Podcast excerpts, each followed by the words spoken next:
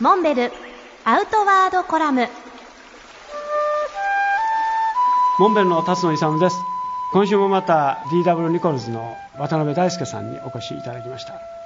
楽曲作る時は、はいなんかこうインスピレーションかなんかでパッと出てくるんですか、基本僕があの作詞作曲してまして、うんそこにあのメンバーがみんなが肉付けしていくという形で、メンバーそれぞれいろんなジャンルのルーツがあるのでそれぞれをこう持ち寄って現代的にやっていくという形ですねまはあい、一番最初になる基本の部分は、はい大輔さんそうがです今日はこんな気分かなっていうような感じでやるわけ、まあ、この常にこの日常的に曲は書くようにしていて、うんその中から、まあ、これいいじゃんっていうのをこうう、んみんなでやってみたりとか特にテーマっていうか、まあ、大体みんなが元気にする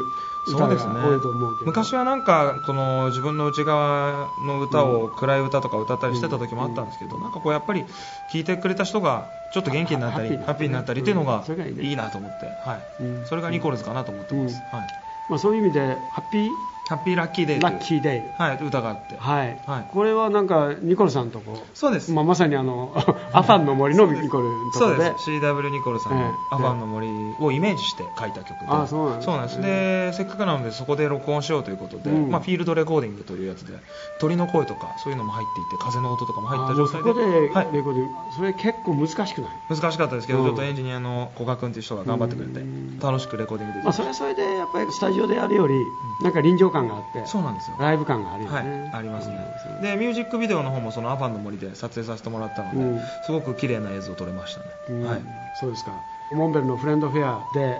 もうお客さんにみんな元気持って帰ってもらってますけどね、はいファン層はもう若い人から、まあ、結構年配の方までそうですね幅広いよね様々ですねしかもこう全国的にあのちびっこファンもすごく増えてまして、うん僕と同じように黄色い T シャツで赤いサスペンダーをした子供たちが全国のライブに来てくれたりすごい可愛いですよでうんもちっちゃい僕がいっぱいうろちょろしていてやみんなタオルみたいなのをそうですタオルも持 ってあのカズーっていう楽器みんなブーブー吹いて、うん楽しいですよ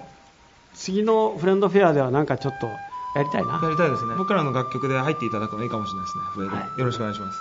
今日は DW ニコルズの渡辺大輔さんにお越しいただきましたどうもありがとうございましたありがとうございました